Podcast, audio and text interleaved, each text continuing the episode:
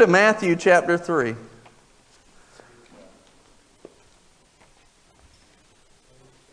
We've been talking about the fire of God. And we started in Matthew chapter 3, where John the Baptist is preparing, uh, preparing for the Savior to come. And in our life group notes, these are not on your notes today, but you can look up these notes at boomerangchurch.org slash notes if you have a smartphone or tablet or something. You can pull that up. If you're watching online, you can pull up the full notes and look at them. And uh, today it's mostly scriptures more than it is like outlines and points. But uh, also below today's is one that says LG for life groups and it has these notes that I'll be reading from. We started talking about the fire of God in Matthew chapter 3, where uh, John the Baptist is preparing the way for Jesus to come in. And then at the end, uh, or in, towards the end of that chapter, he said, There's one coming who will baptize you with the Holy Ghost and fire, right? And we started talking about the fire of God. But in order to prepare a way for Jesus to come in, John the Baptist, it showed several things about that, and that's what's on those life group notes. And it says this it says that uh, verse 1 and 2 Now in those days, John the Baptist came preaching in the wilderness of Judea, saying, Repent for the kingdom of heaven is at hand. And we talked about on week one that repent, most people think repent is, oh, I'm so bad, I'm so horrible, oh, I just need to change, I just need to, you know, be, be somebody else, I'm so bad. But that's not, that's not what repent meant. Repent meant basically change your way of thinking. The kingdom of heaven is at hand, right? The kingdom of heaven is at hand. And so I, we wrote this as a highlight. We must repent and change our way of thinking. We are children of God. You are a child of God if you know Jesus, and if you don't know Jesus, you can be a child of God right now, today, simply by accepting Him as your Lord and Savior. And so we must repent and change our way of thinking. We are children of God, and our identity is in Him and in His kingdom and in nothing else. So, one of the things is constantly this world I've found is constantly trying to tell you how bad you are and how much you messed up and what side of the tracks you were born on. And Jesus says, I don't care. I'll move you to the right side of the tracks. Amen? That's right. And he also says this that you're not just that old horrible sinner that you were born into this world. You are now made the righteousness of God in Christ. Glory to God. That puts you in a different position. He says in Ephesians chapter 2 that when you're born again, that you are raised up and seated with Christ in heavenly places. Now, you might not feel like you're seated in heavenly places this morning, but that doesn't change the fact that Jesus said it and it's truth. See, here's the thing. One of the things says, if you continue, the word says this, the Bible says this, if you continue in my word, then you will know the truth, and the truth will set you free.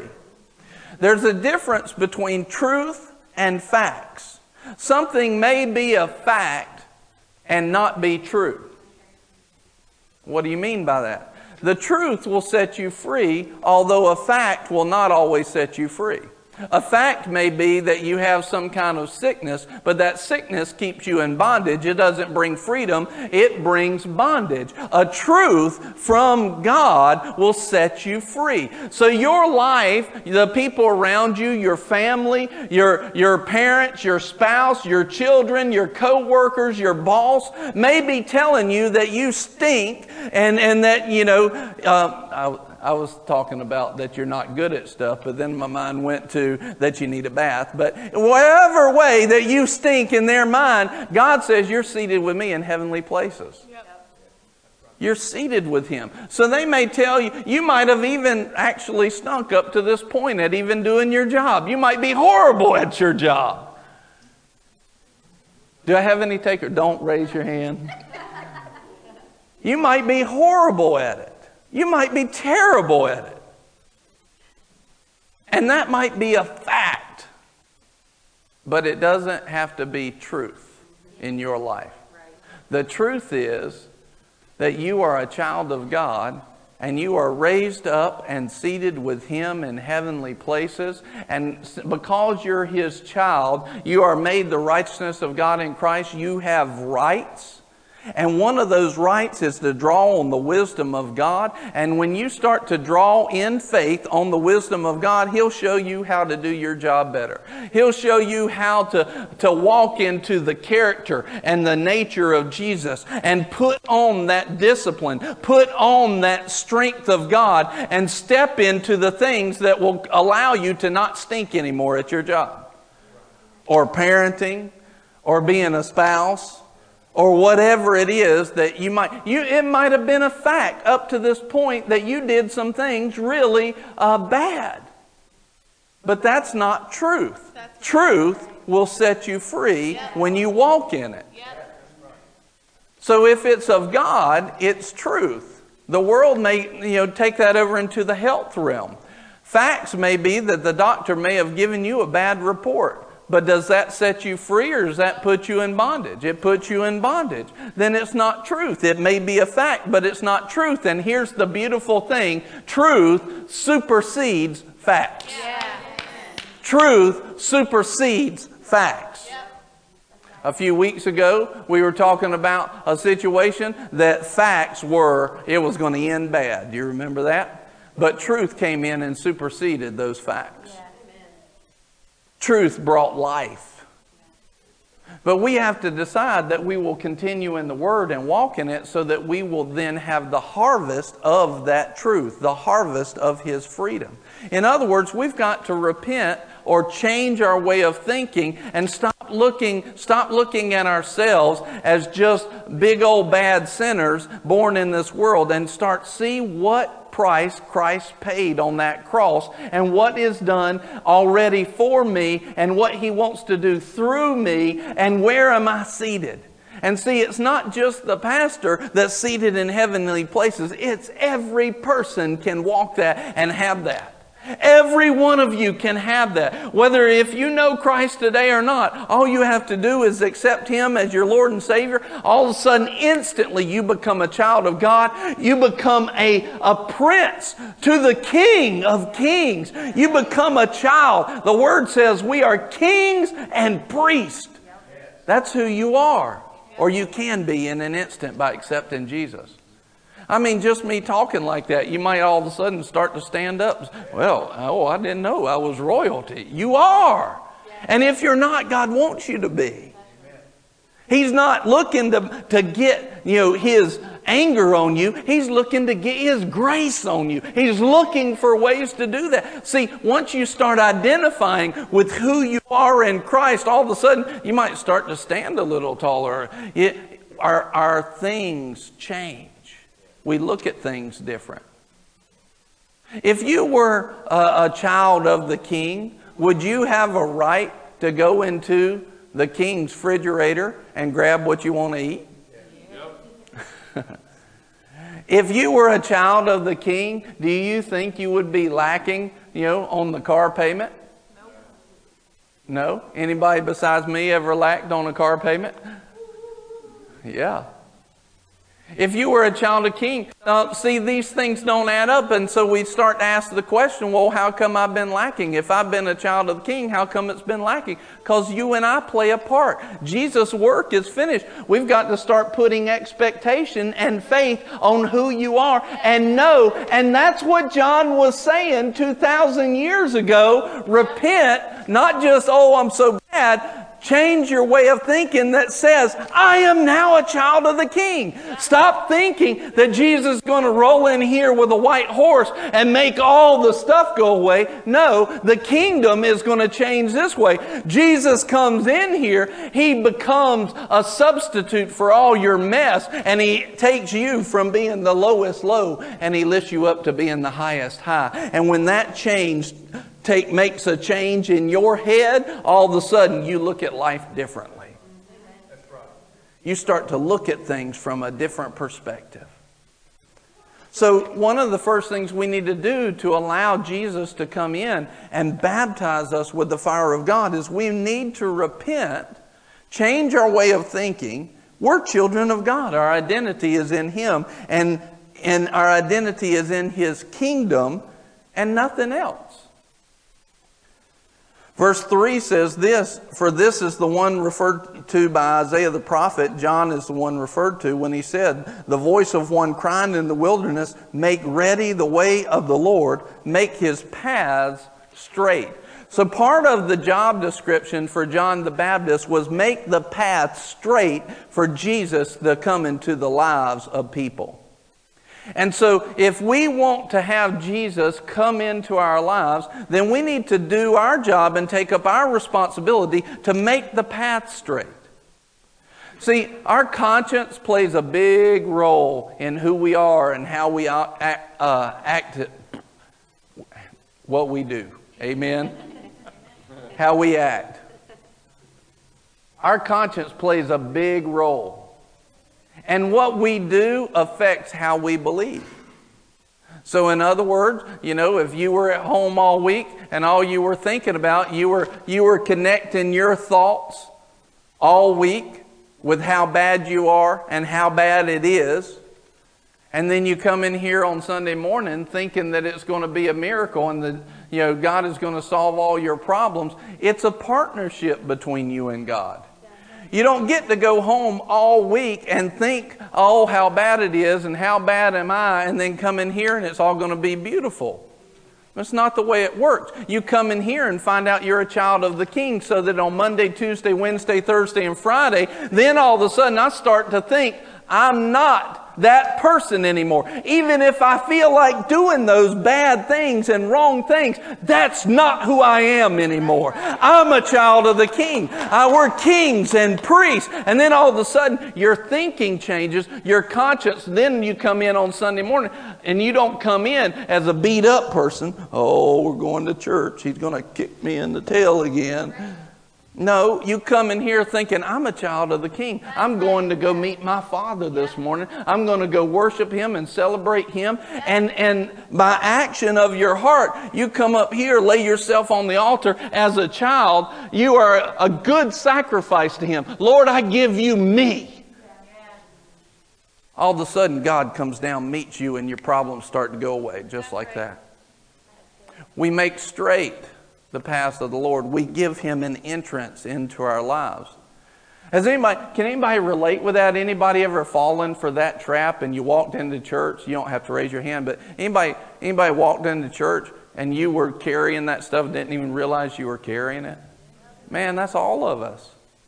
So now it's just time to say, you know what? I'm not going to think that way anymore. I'm not going to be that way anymore. I'm a child of the King. I'm in a kingdom. And not only that, I'm in the right kingdom. I'm in the one that will never lose. In Jesus' name, we've read the end of the book. We don't lose, we win. Right. Amen?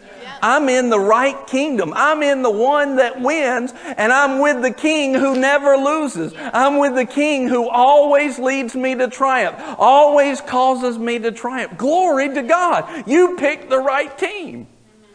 Say, good job, me. Good job. Amen. I thought it was funny too. Thank you for laughing, Holly. I appreciate that. All right. If you go on down, in, uh, it says this We must purpose ourselves to identify and kick out sin by the supernatural power of God that He has given us. How many people have ever thought if I can just stop doing that, then I'd be all right? But see, on that cross, Jesus said it's finished. He defeated it all. Matter of fact, He defeated the power of sin, and He took His power and put it in our hands. See, here's what the devil does not want you to know. This should be very uh, important to you. Your ears should perk up when I say something like that. This is what the devil doesn't want you to know. You already have the power to beat down all sin in your hands. You are already in power. He said, he said it like this. He, Jesus said, All power and authority is given unto me. Well, if he was given all power and authority, how much is left for the devil?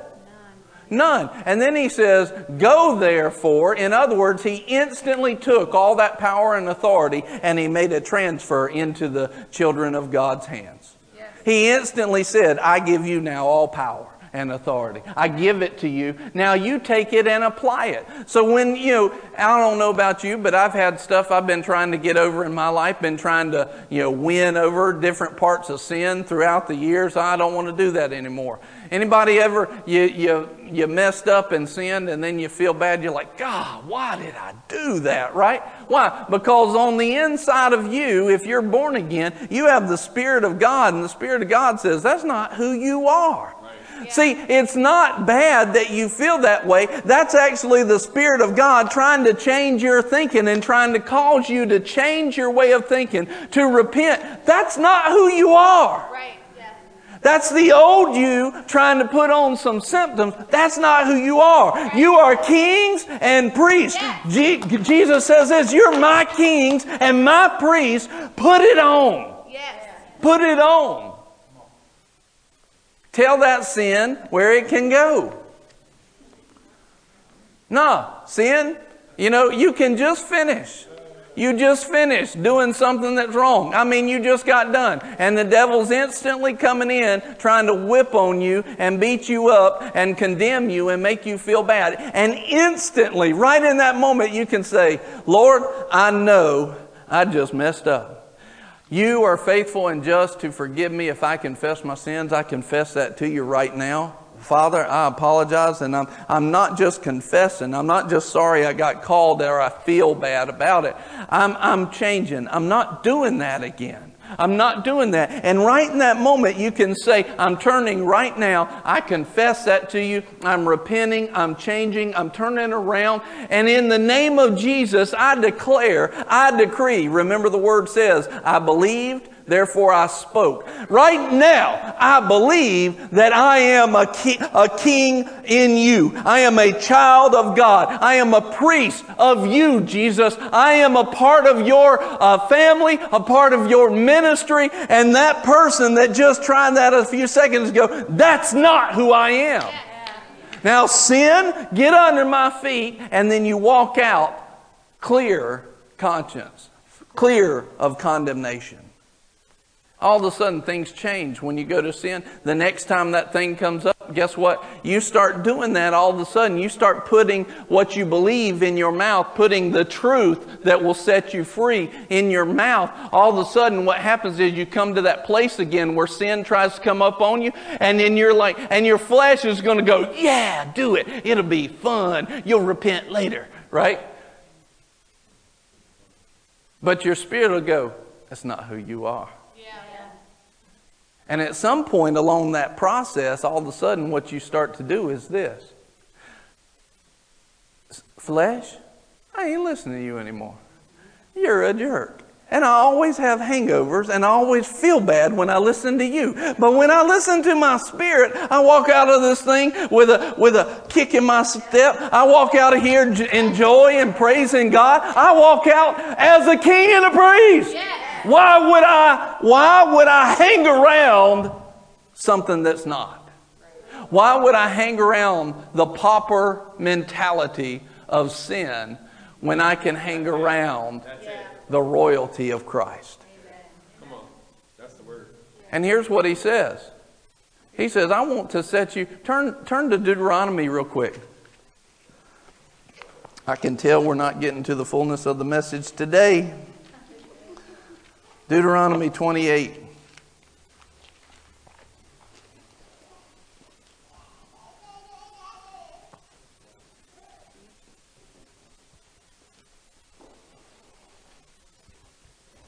Listen to this. This is your identity. See, we want the fire of God in our lives, and we want Jesus operating. You see, the fire of God will allow us to come into the presence of God, it'll allow us to be the carriers of His plans. We need the fire of God in our life, but the fire of God doesn't just come. It needs a place that's prepared that can take the fire and hold it. God doesn't want to just zap you with the fire for a few seconds and then all of a sudden it's gone. He wants to zap you with the fire and it stay with you for the rest of your life. Not only that, but it get on you and get on all the people around you too. He wants the fire of God to manifest healing in the people around you. He wants the fire of God to bring abundance into everybody that you come in contact with. He wants the fire of God to convict them of sin so that they will accept their Savior, Jesus. He wants the fire of God to produce in you some things. But in order to do that, we have to prepare a place. We have to change our way of thinking and we have to walk into it. Right here, I want you to see this is kingdom stuff. This is who you are and who God wants you to be right here. Deuteronomy 28. He says, Look, now it shall be if you diligently obey the Lord your God, being careful to do all his commandments, which I command you today. All right, now, first of all, before we go any further, have you kept all the commandments of God? No. Can you? That's a trick question. You will always have a day in your life where you have sinned, for all have sinned and come short of the glory of God. But on the other side of Jesus, you can start to put down sin and leave that nature in the past for good through the power of God. But here's the thing there's one who kept every commandment and said, I will step in their place and I will fulfill all commandments for them. There's one who stepped in and said, I will walk. That, that is Jesus. That's your Lord. That's your Savior. He's the one who gave you entrance into the family of God and allowed you to become a part of His kingdom.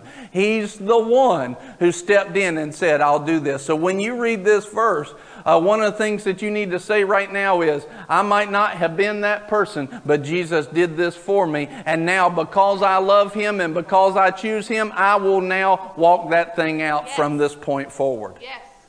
There are, the Lord says it this way He says, Look, I'm not mocked.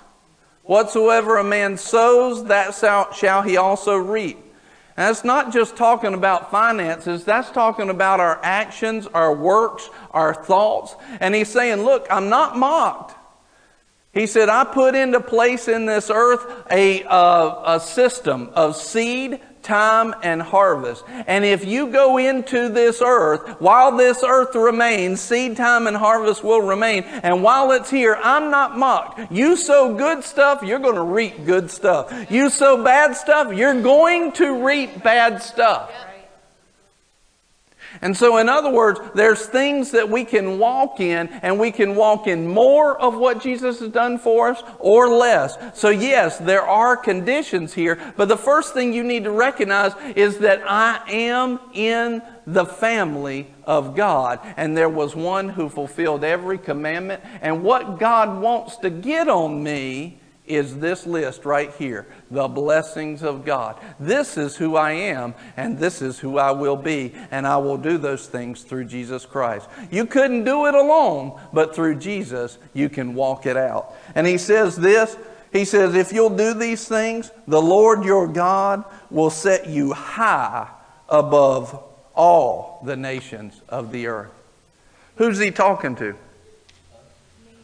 Say me. He's talking to you. He said, I will set you high above the nations of the earth. I will set you high. This is renewing our mind. This is starting to repent and starting to think like you're a child of the king, like you're in the family of God, like you're kings and priests. God wants to set you high above all the nations of the earth. Who, me? Who, you? Yes, you. Couldn't be.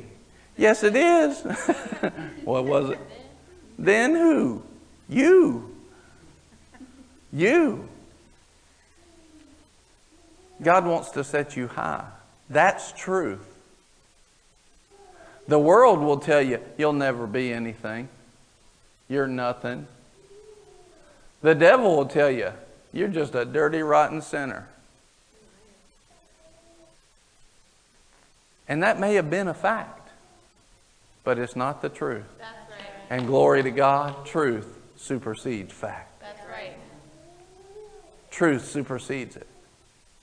See, you start getting this in your thinking all of a sudden when you're in the middle of wanting to do that thing that you know you shouldn't be doing. Right in the middle of that, all of a sudden, something pops up on the inside of you and says, This is not who I am. This is not who I am anymore. I don't want to be this person. I can remember when this started to work on me when I used to smoke cigarettes. I, I, I liked cigarettes. I, I didn't do, do that until I got into. Um, till I got into the Marine Corps pretty much, and uh, they taught me how to do it really well. And um, and then I enjoyed them and I liked them. And I remember I had this call of God on me, and it was I can remember one day going to go preach at a prison, and the whole way there I was smoking cigarettes. Imagine how I felt. Imagine if I actually preached a good message that day. Not too great. And you know where my head was the whole time I was preaching? I can't wait to get back out to the car. Horrible. Well, how do you think I felt? I felt awful. But I started to realize, I started to recognize eventually, like, Lord, this is not who I am, and this is not who I want to be. Now, it took a little bit of time, but here's what happened. Eventually, my thinking, when my thinking changed and I started to repent and change my thinking, all of a sudden, you fast forward down the road away, go, go down the calendar a little bit. All of a sudden, I started walking down and I was like, this is not who I am. I'm not going to be preaching to people about staying out of hell and smelling like it, like I just came from there. It's not who I am. Right. And when my thinking changed that that's not who I was, it opened the door for me to step out and be who I really was. Step away from the fact. Step away from the world's deception and step into the truth of God. And I don't care what it is in your life that may have been holding you up. I, I, don't, I don't care what that is. It works the exact same. When you start to see what God has for you and what He thinks of you, He thinks so highly of you no matter where you've been or what you've done. He thinks so highly of you. You were on His mind while He was on, on the cross and He said, I will die for you. I will give my life for you. I will shed my blood and give my body for you for you. Say, that's for me. That's for me. Yes, it is. I'll amen you. Amen. He says, not only that, but let me tell you some of the things that I want for you. I will set you high above all the nations of the earth. And all these blessings will come upon you and overtake you if you obey the Lord. Blessed shall you be in the city, and blessed shall you be in the country. In other words, the blessing of God will come on you no matter where you're at.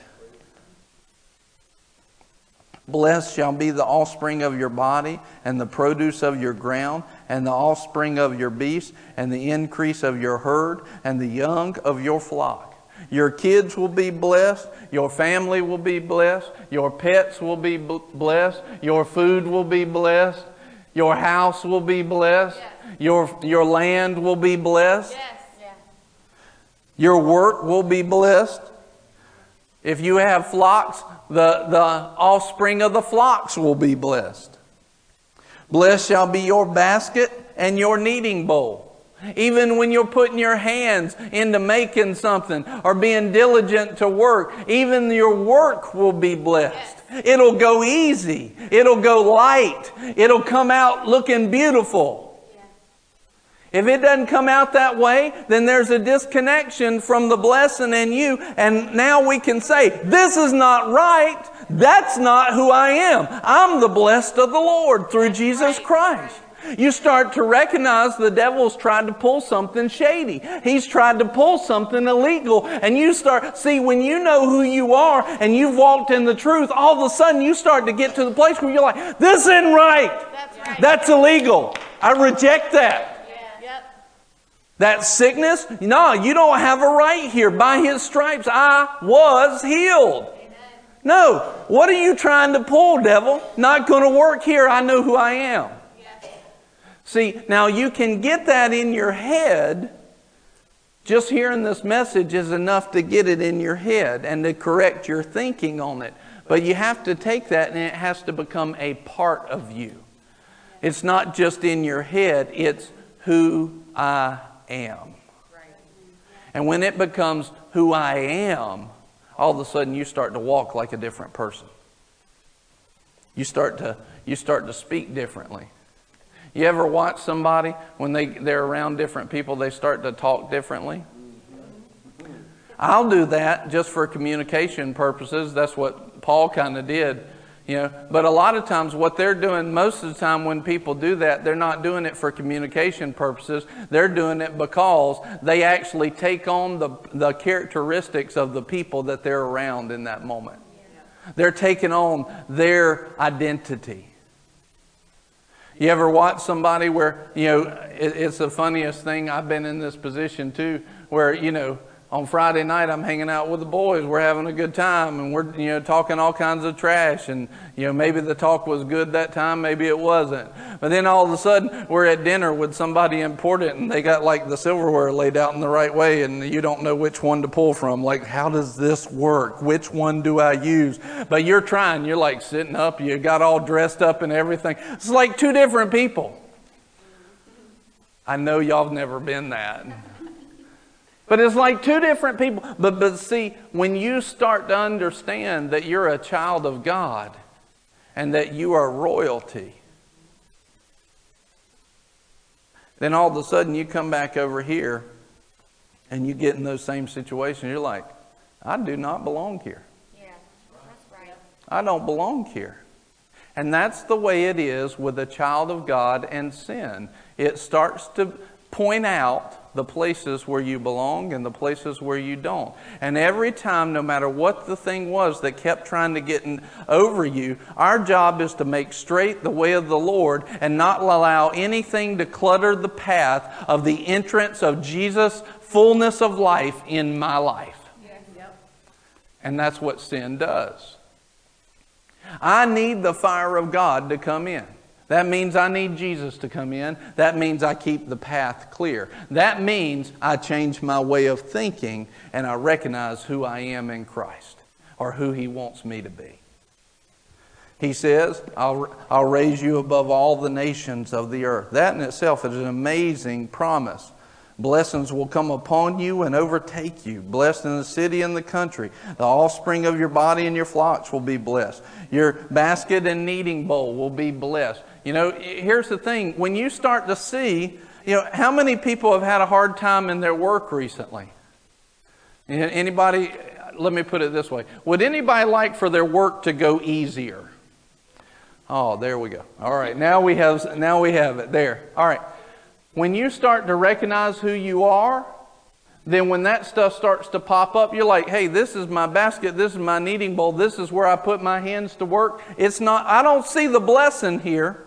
It doesn't mean that you won't have trials and tribulations. It just means that even if they come up, they will dissipate because the blessing of God is on me. That's who I am. So, what that means is when you start to change your way of thinking, I'm a blessed person and favored by God. I am royalty. I'm kings and I'm a king and a priest and I'm blessed through Jesus Christ. You start to realize this is not the way this is supposed to go. This is out of line. This is out of order. If you're OCD, use it for a good purpose. See that something has crossed the line when it's not supposed to. Amen? Put it, at least, if you're going to accept it, which you shouldn't, at least put it to a good use. This is crossing the line.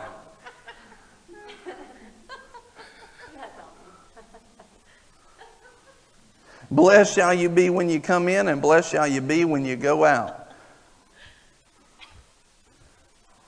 You know, at home, a lot of times, uh, anybody ever felt this way uh, when you get home from work in the evening or at the end of your workday, and you're like, "Oh, praise God, I'm home. Oh, this is awesome." This says, Blessed shall you be when you go out and when you come in. In other words, we ought to have, Praise God, I'm going to work too. Now, see, that seems foreign to our thinking. You know why? Because you've had somebody in your life from the time you were this high saying, work's going to suck. Yeah. I'm not watering it down. Amen. You've had somebody preaching that to you, and it's going to stink. Thank God it's Friday. Thank God it's any day. I'm the blessed of the Lord. You're the one who's got a problem with all the rest of the week. See, that kind of thinking is even out of line. He said, Blessed shall you be when you go in, and when you go out, and when you come in. And when you come in. See, that's how the devil gets stuff in.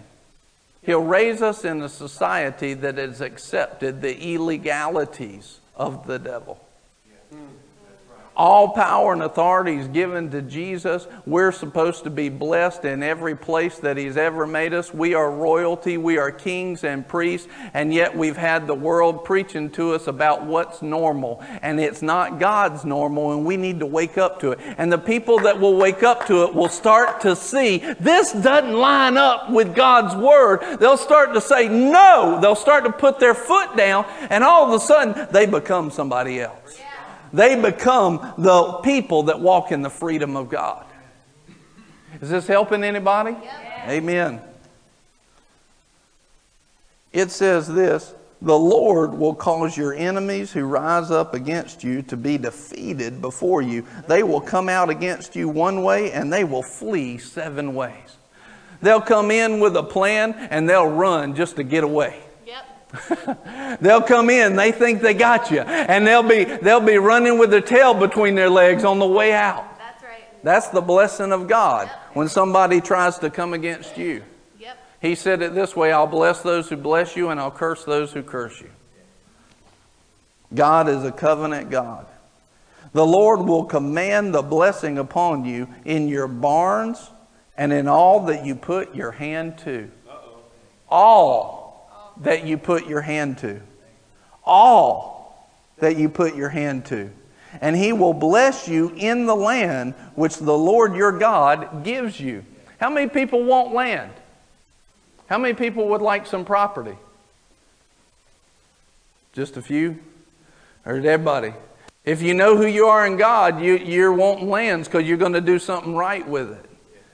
So if you want land, you just go to this verse and he says, I will bless you in the land that I will give to you. Have you ever seen that? He will give you the land. He will give it to you. He's already promised it to you. It's already yours. In the land I will give you. I will give you. There's a lot of Christians that don't have the land that they were supposed to have because they don't know what the Word says. They haven't meditated on it. They haven't renewed their mind and become a child of the King. Don't you think that a king would take his son and give him something, give him some lands, give him a house if he was the king? Of course he would. Why? Because he's the king and that's my son.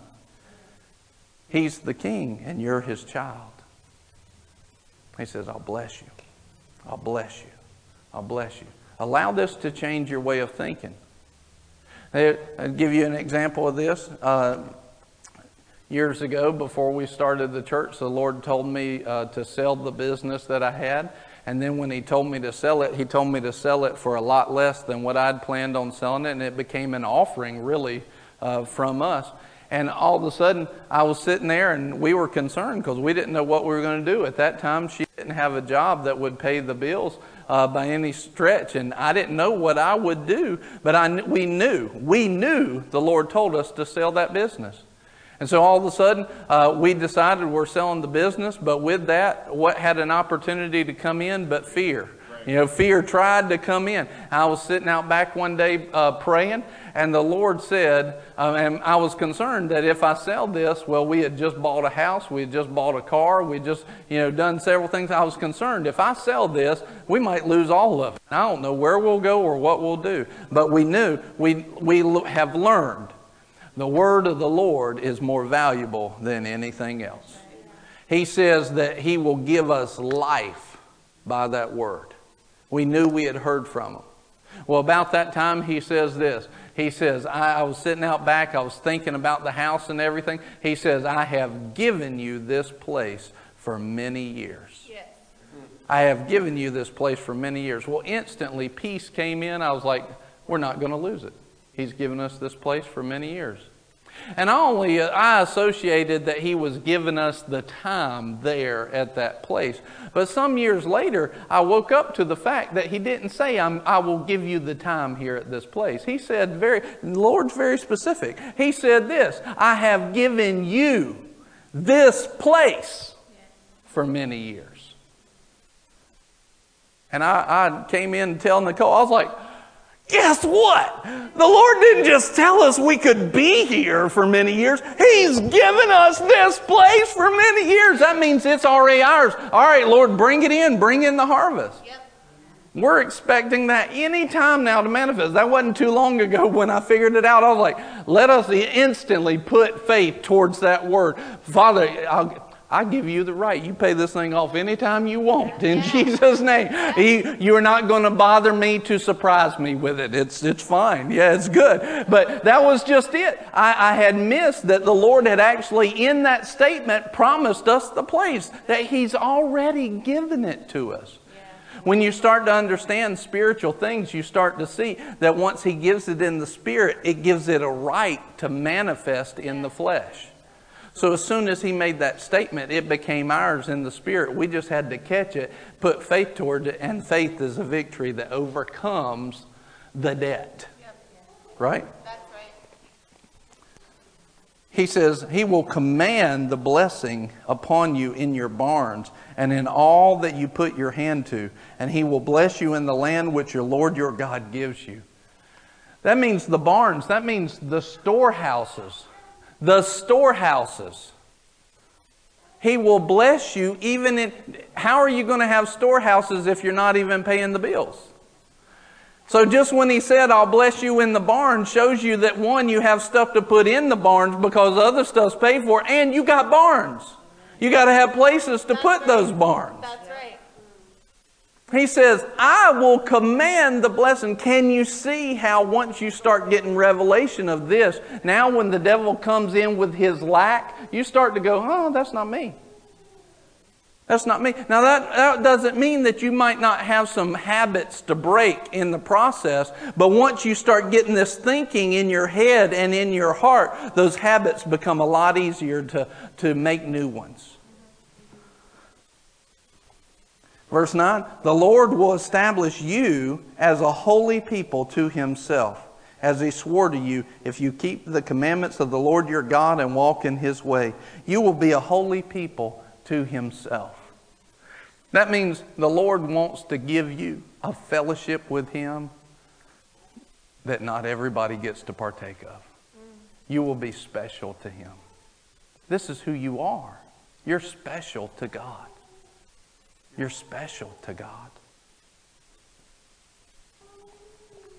So all the peoples of the earth will see that you are called by the name of the Lord, and they will be afraid of you. And what it's saying over in uh, Genesis, it talks about, I think it was uh, Isaac that had the blessing of God on him, like the father, uh, his father Abraham had on him, and Isaac went and Isaac became so powerful that the city leaders came to Isaac and said, You got to go. You've become too strong for us.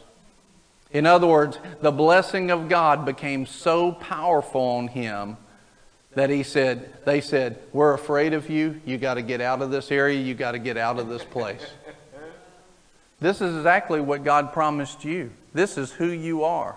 He, says, he says this All the peoples of the earth will see that you are called by the name of the Lord, and they will be afraid of you. And you see, what he's saying is if you're known to be a child of God and a Christian, you will start to be known as the blessed ones.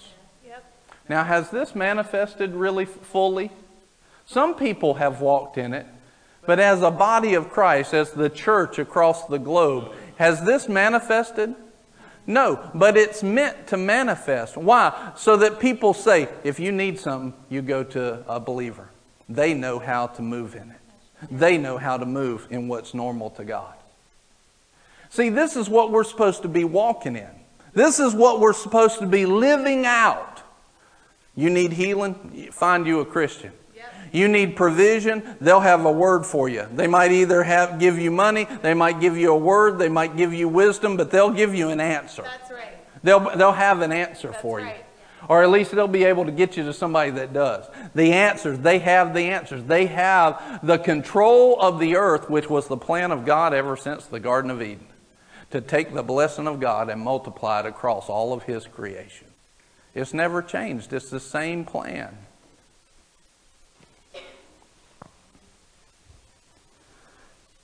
The Lord, and, and look here, it says, So all the peoples of the earth will see that you are called by the name of the Lord, and they will be afraid of you.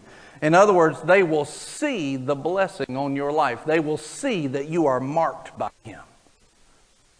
In other words, our life is made to stand out as a testimony of the goodness of God. Our life is designed to be a testimony and a witness that God is good and He's put His hand on you and you are blessed. Yes. Our design, as the design by God as a Christian, is for the world to see your love, for the world to see God's love on you and your love towards Him, for the world to see His blessing manifest, not just talk about it all the time, but for it to actually happen. Yep.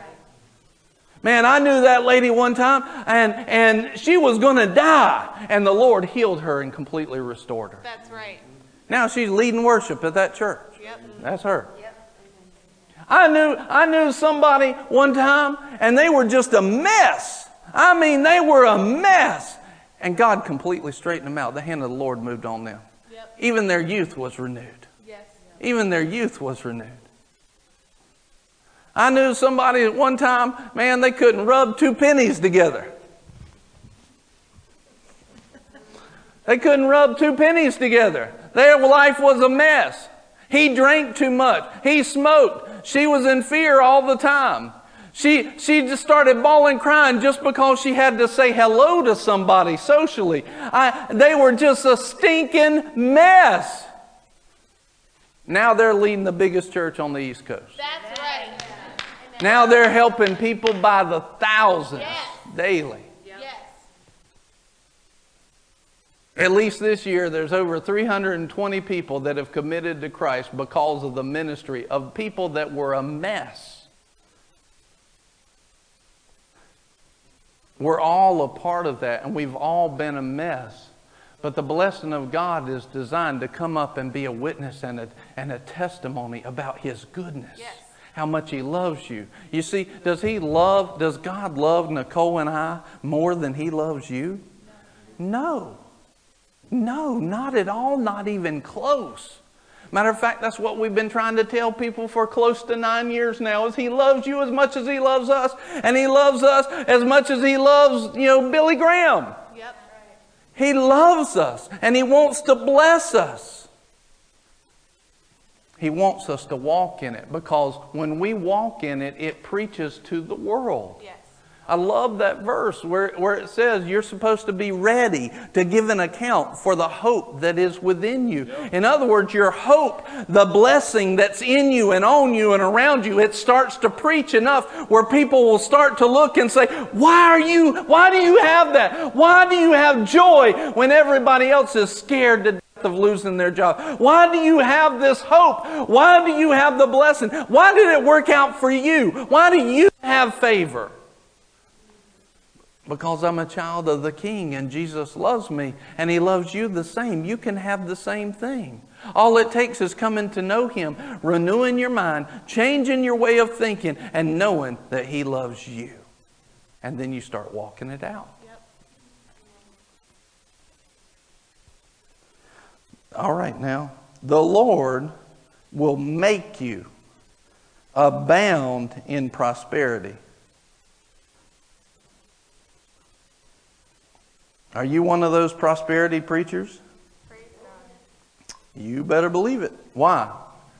Because I humble myself to the Word. Are you not? And you're a Christian? And what's wrong with that? I love. Somebody came up to. uh, somebody came up to Donald Trump recently, and they told him to watch out for Dr. Rodney Howard Browne. They said, "They said, oh, be careful about him. he said, he's a prosperity preacher. And Donald Trump said, what's wrong with prosperity? it's like, I was like, do you do know what he did before he became president, right? And it was like, hold on. Wait a minute. But what's wrong with prosperity is the fact that it's not prosperity itself, it's that people's hearts have been changed toward it. And we've taught that being poor was humble. No, actually, being humble means that you read the word and see what it says and believe that. That's what true humility is. And let's read this together, please. Verse 11 The Lord will make you abound in prosperity.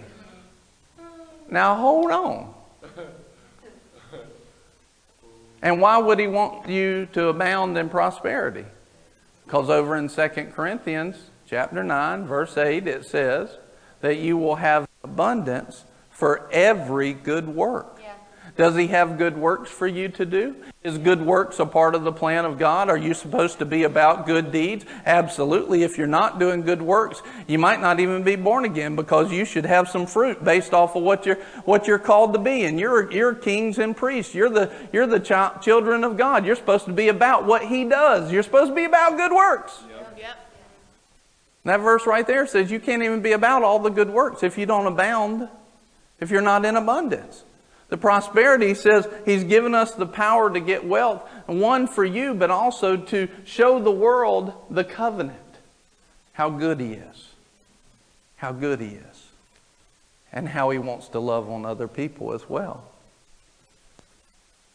It's what you do in your heart. Should people be uh, very wise about loving money? Yes. You better believe it. The Word tells you that. That's humility too. But just because one person uh, fell into the trap of loving money doesn't mean that, oh, I guess God's not about prosperity now. Well, you should have told him before he wrote it. That's right. You need to have that conversation with the Lord. Because it's all through here.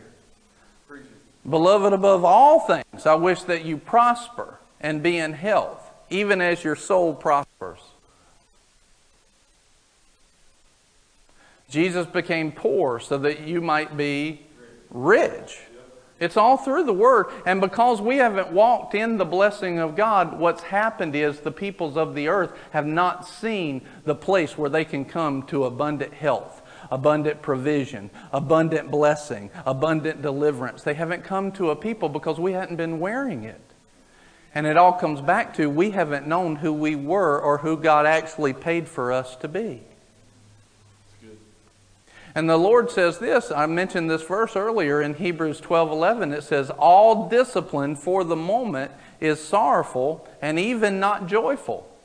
But if you will give, put that verse up there, please, so that we know I'm not just making something up. Hebrews 12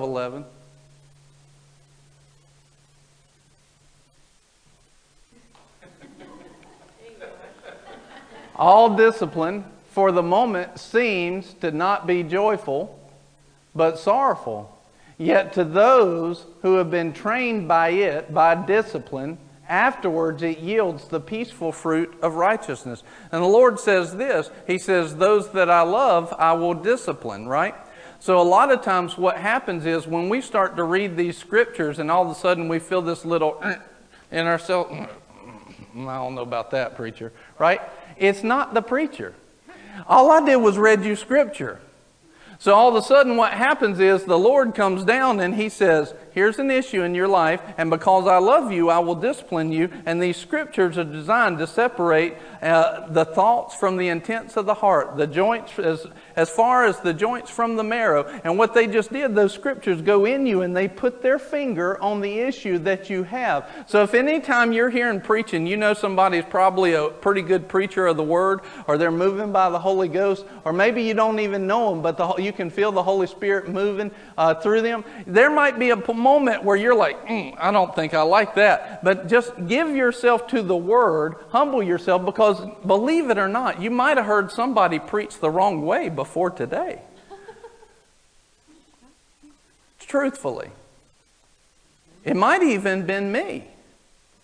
Which is why you should take all of these and go back to the Word and be a good Berean, like it says in Acts chapter 17, and check it out for yourself. Go watch this video again and see if the Holy Spirit does it again and He puts His finger right on that thing. And He's putting that finger on there because He wants to move you to a harvest of righteousness. He wants to move you to that area. And that's why maybe it's not the preacher, maybe it's not the church, maybe it's the wrong doctrine that you've been preached to all your life up until this point and you believed, or maybe you've wanted to believe it.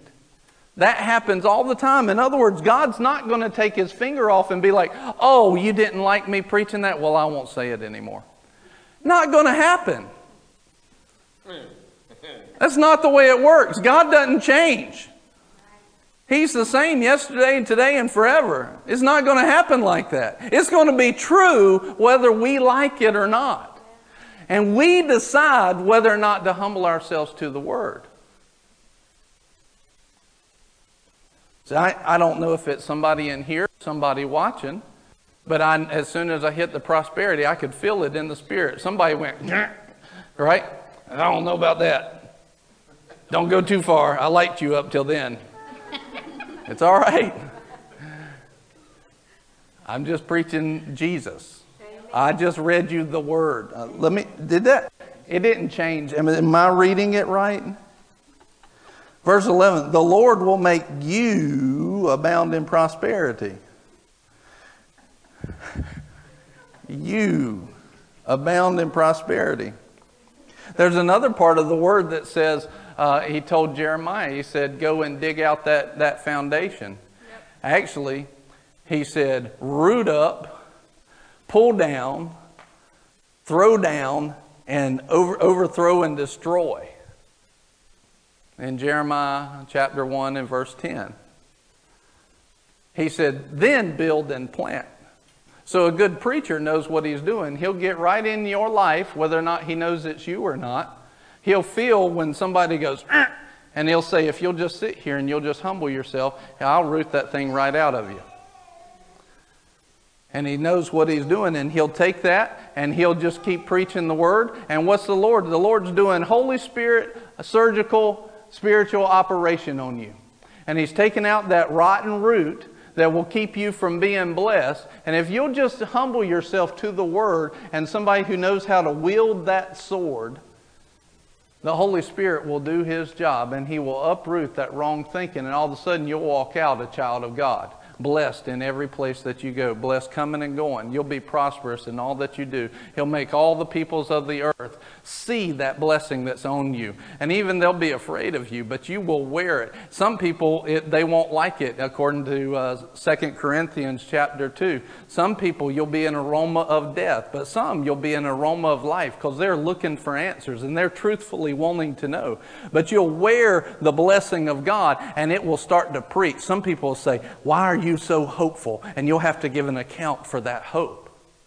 It's all a part of God's plan. It's all a part of His plan. Men have missed it. Men have messed it up. But it's time for us to be the people that will humble ourselves to God and be who God's called us to be. To walk in the blessing of God. To walk in the fullness. To walk in the abundance. And be the witness that He's called us to be. It's time. We're, we're at the last of the last days.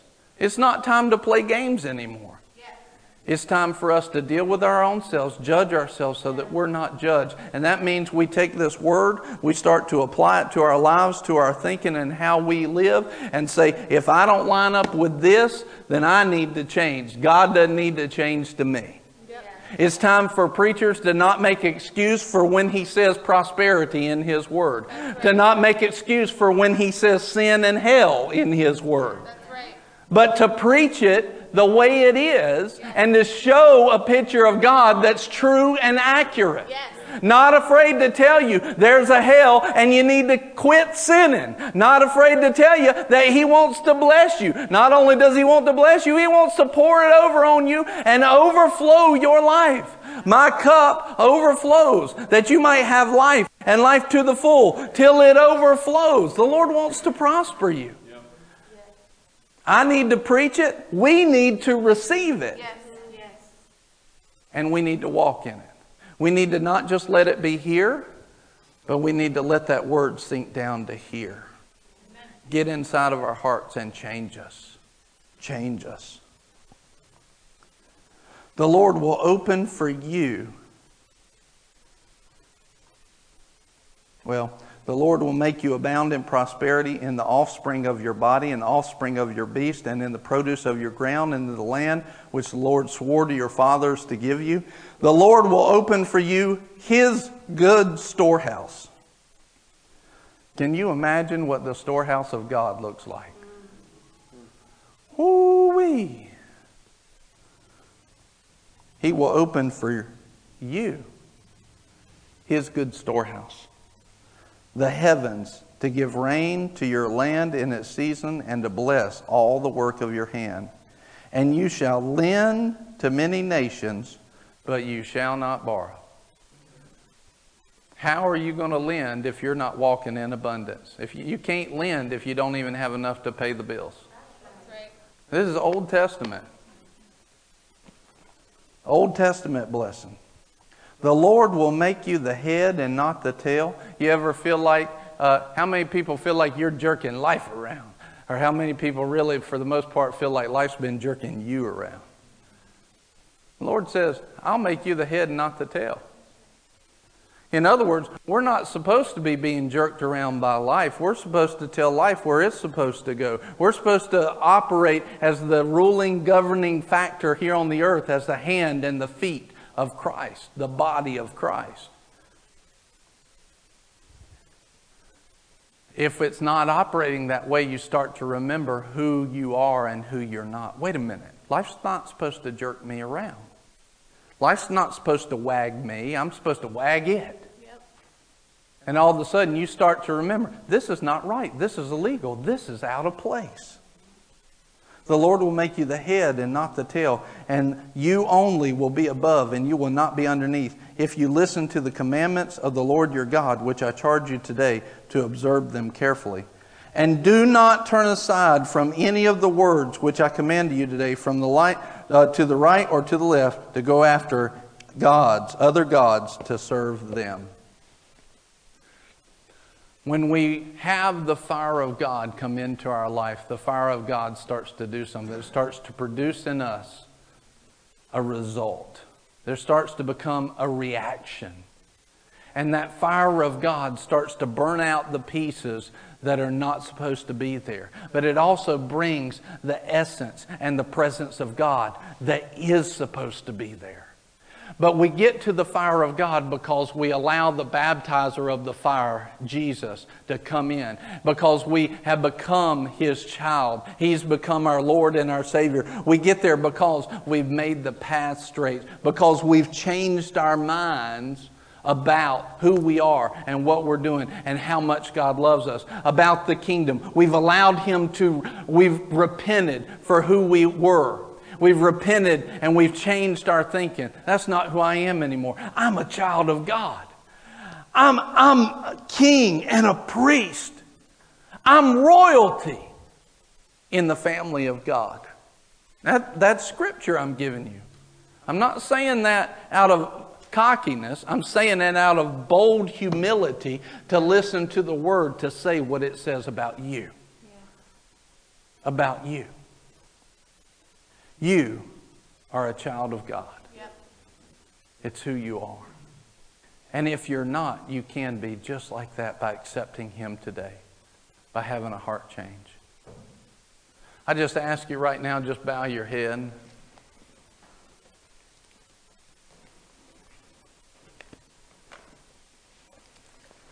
If you need the fire of God in your life, Lord, I need your fire. I need your presence. I need you. You might need healing in your body. You might need deliverance. You might need some restoration. You might need provision. You might need abundance. You might just need Jesus for the very first time. But you need the fire of God in your life. If that's you, I want you just to come up right now. Just say, I need something. I need more than what I've been walking in. I need to have for a I need to have as a reality the kind of stuff that Pastor Brian has been talking about. I need it to be real and not fake. I need to walk as the witness that God's called me to walk as. If that's you, come up now.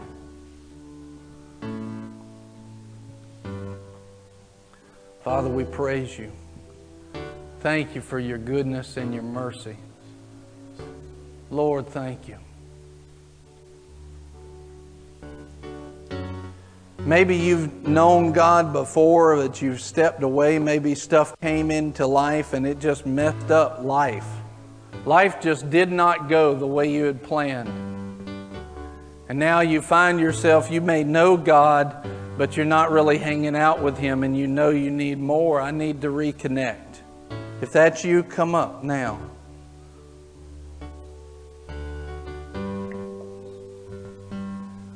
Maybe you're not sure. Maybe you're sitting there and you're going, I don't know if I know him.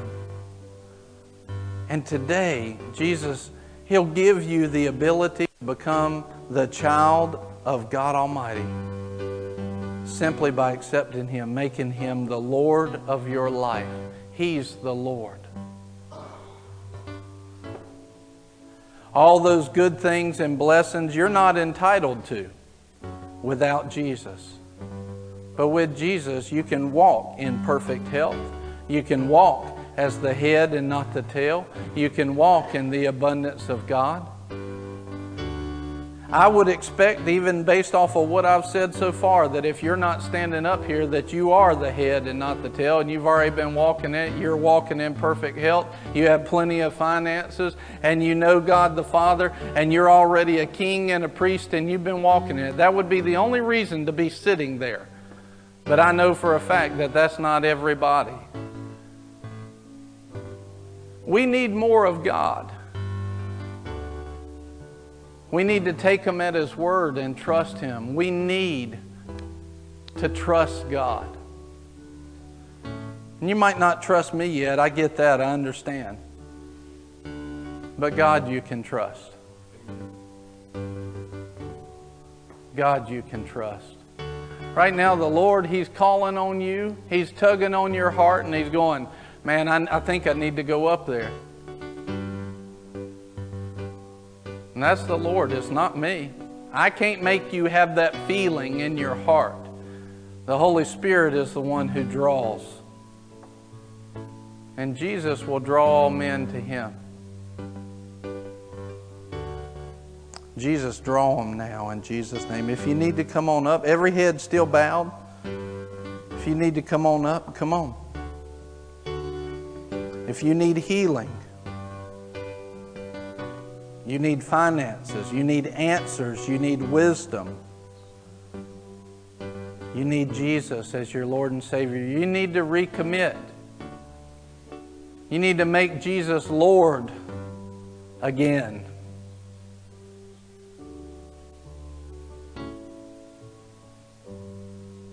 Maybe you're just not sure. Maybe you've gone into church.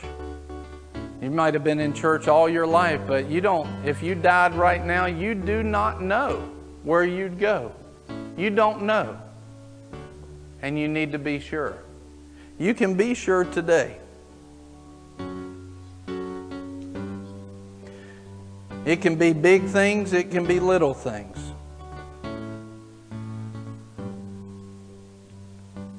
The Lord's drawing people. Amen. Praise God.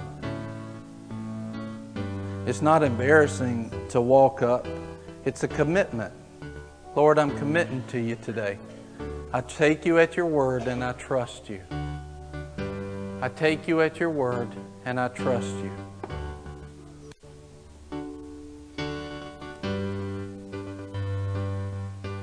I might not trust that preacher yet, but I trust you. Thank you, Father.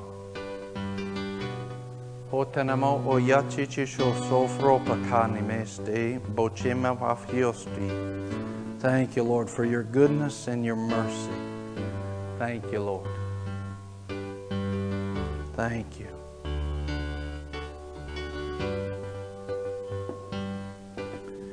Every head bowed. Amen. Every head bowed still. If you need some kind of answers in your life right now, you need something. Will you just raise your hand? I need answers. I need healing. I need restoration. I need to renew that relationship. I'm not, I'm not going to make you at all, but if you got your hand raised at all, you need to be down here. I'm, I will invite you. Please come. God's paid a big price for you to have that answer, and He'll meet you. He will not make you ashamed, He will meet you. Come on now, don't wait.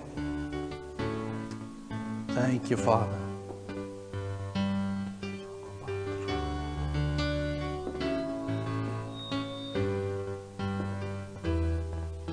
Pastor Brian, why are you waiting all this time? Well, that one person, that one person can make all the difference in the world.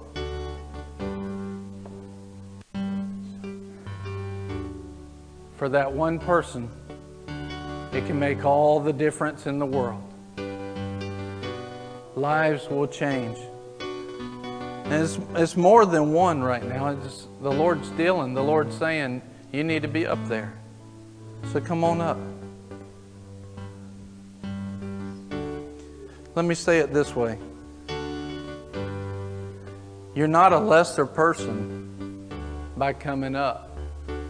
You're actually recognizing that you need God and you're saying, I need you, Lord. I can't do this without you, and I need you. I need your hand. I need your strength. I need you. You're not coming to me, you're coming to Jesus. Lord, I need you. Your walk is simply a walk of saying, I believe that when I walk, you will meet me. And I need you. I trust you. So come now. Sutrabo sheve atanamo sobo brete nakayete. Devlo tochiomo so frotanite. Yeah, thank you, Holy Spirit. Help. Be the Lord of the harvest. In the name of Jesus, I just break off anything that would hold people from moving in your will. Let every grip be loosed now. And Father, may strength come. In the name of Jesus, strength rise up. Boldness and confidence rise in your people. Glory to God. Man, I feel that. Hallelujah. Thank you, Lord. Come now.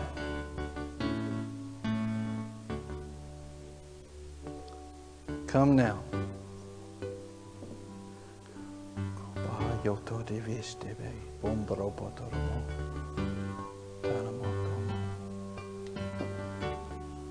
Thank you, Lord. If while we're praying, you decide I need to go ahead and go, you just gently get up out of your seat and you just come on. There's no shame in that. It's actually a, a great celebration. A great celebration. Because we step into the place where the Lord can actually help us. You notice with Jesus, Jesus rarely went to somebody and help them that they didn't come to him. They came to him.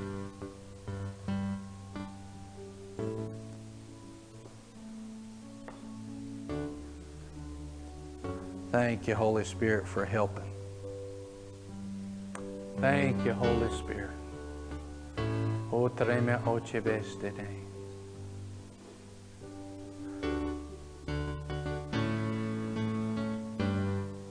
now, right now, whatever answers you need in your life, no matter what it is, whatever answer it is that you need in your life, the answer to it is Jesus. He's the solution. Yeah, amen. Keep coming. The answer to it is Jesus. It's not me. It's not this church directly. Jesus is that answer. He's the answer. And the walk with Him, the connection with Him, is what solves all of those issues. And so, right now, the first thing I want us to do is I just want us, as we all still have our heads bowed, is just, you know, imagine you're talking directly with God, and let's just get that relationship, that fellowship with Him right. Because through that fellowship with the Savior, the Lord of Lords, and the King of Kings, through that fellowship, the answers will be poured out. Some of you, if you need healing, you will receive healing simply as you pray this prayer. If you need wisdom, it'll start to come right as you pray. So, right now, let's renew that fellowship and renew that relationship right now. Just pray this with me. Just say, Jesus, today I make you. Everyone say it. Just pray it out of your heart. You get you. Um, you mean business with God, he will, he will mean business with you. Jesus, today I make you the Lord of my life. You're the director. You call the shots. Today, I put you on that throne for good. I follow your lead.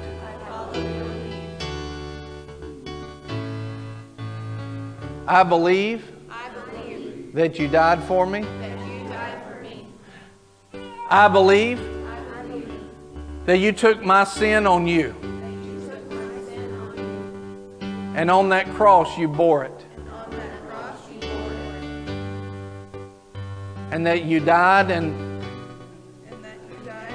And were put into the grave. and I believe, Father, that you brought him back to life. And when you brought him back to life, you brought me back to life with him. And right now, I receive that life in Jesus' name.